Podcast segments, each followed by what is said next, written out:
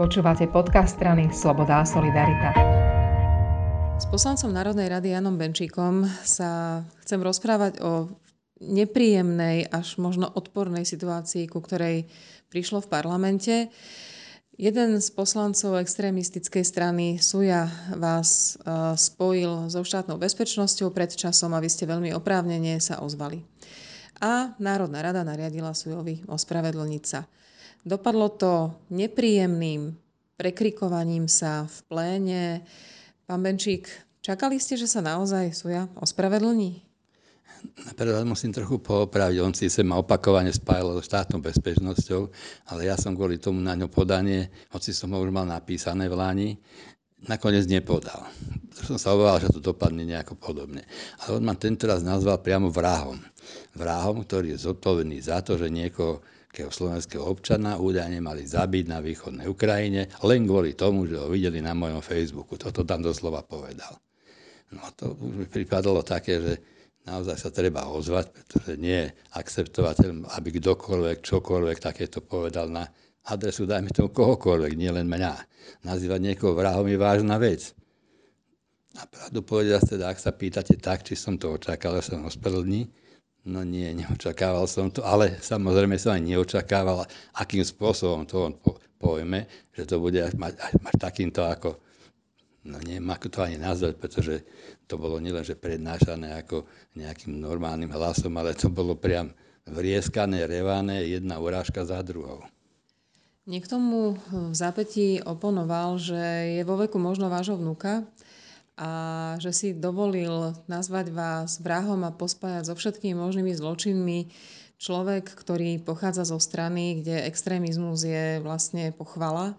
A je to strašne absurdné, že takýto človek môže sedieť v Národnej rade a môže niekoľko minút vykrikovať úplné klamstva, No on, on je dokonca presne o 6 dní starší ako môj starší syn, takže vlastne v jeho veku. Ale povedal by som, že v tomto prípade ani nezáleží, nie, nie prioritou a primárnou záležitosťou ten vek rozdielny. Prioritou je vôbec ako správanie sa človeka k človeku bez ohľadu na vek. A ďalej to, že teda naozaj nikto si podľa mňa nemôže dovoliť bezstresne kohokoľvek urážať a klábať. Vidíme, že sa to deje nielen priamo v parlamente, vidím to vo verejnom priestore, sú tu masívne urážky prezidentky, nielen od ľudí na sociálnych sieťach, či už trolov, alebo od reálnych ľudí, ale robia to aj politici, vyslovujú neakceptovateľné, hlúpe, ničím nepodložené klamstvá na adresu, ktoré jej ako osobe, ako žene ubližujú a ktoré ubližujú samozrejme a znižujú jej vážnosť ako prezidentky.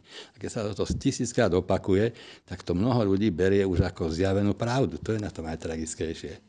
No lebo nejde len o nejaké retorické cvičenie. Poslanci za to, čo povedia v pléne, nemôžu píkať, nemôžu byť postihovaní, platiť pokuty, nemôžete ich žalovať za to, že povedia úplne hocičo, ale keď to vidia ľudia, ich voliči, ich priaznivci doma pri obrazovkách, tak si myslia, že asi sa môže všetko. Čo vieme spraviť preto, aby sme ľuďom povedali, halo, sú veci, ktoré fakt majú hranice a toto sa fakt nemôže? No ja si myslím, že slušní ľudia sa musia aj voči takémuto verbálnemu násiliu nejako ohrať, vymeziť a urobiť niečo také, ako urobil napríklad pán doktor Sabaka, ktorý podal žalobu na poslanca, poslanca Národnej rady Mazureka a aj poslanca Európskeho parlamentu Uhríka.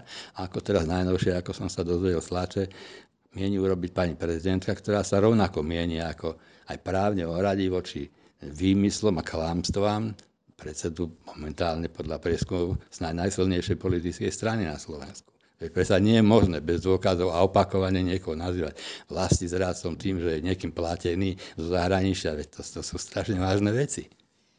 Vy ste takisto uspeli na súde eh, a tiež išlo o urážky. No ešte to nie je uzavreté, pán Rostár sa voči tomu odvolal, uvidíme, ako ho dopadne, ale ja sa domnievam, že on nemá šancu vyhrať, pretože tie veci, ktoré tam otvoril, boli rovnako neboli pravdivé. No, bolo to niečo veľmi podobné, ako tvrdil poslanec Suja a je možné, že to mal práve odtiaľ. Tiež tvrdil, že doslova dal na titulku toho časopisu, že Benčík podporuje neonacistov a ohrozuje životy slovenských občanov. Tak e, toto asi naozaj nemá šancu vyhrať. E, ste pripravení na podobné situácie, podobné žaloby, podobné súboje, možno verbálne, možno súdnou cestou, ak tie útoky, ktoré extrémisti robia, sa nezmiernia, ne, nezastavia? Neviem, či sa mi chce s nejakým po týchto po skúsenostiach, ktoré mám. Nepodal som naozaj veľa trestných oznámení. Bolo ich veľmi málo, ako čo sa týka nejakých takýchto vyhrádok, urážok, ale skúsenosti mám teda, by som povedal, dosť tristné. Človek chodí raz, dvakrát na nejaký ke vypočutie ako svedok a ono to nakoniec skončí niekde akože na okresnom úrade ako priestupok a kvôli tomu naozaj sa človeku nechce zabíjať čas a vôbec myslieť na tých, takýchto nepríjemných ľudí. Ale vzdať sa nemienim a mienim v tom, čo robím, naďalej pokračovať. Ďakujem veľmi pekne.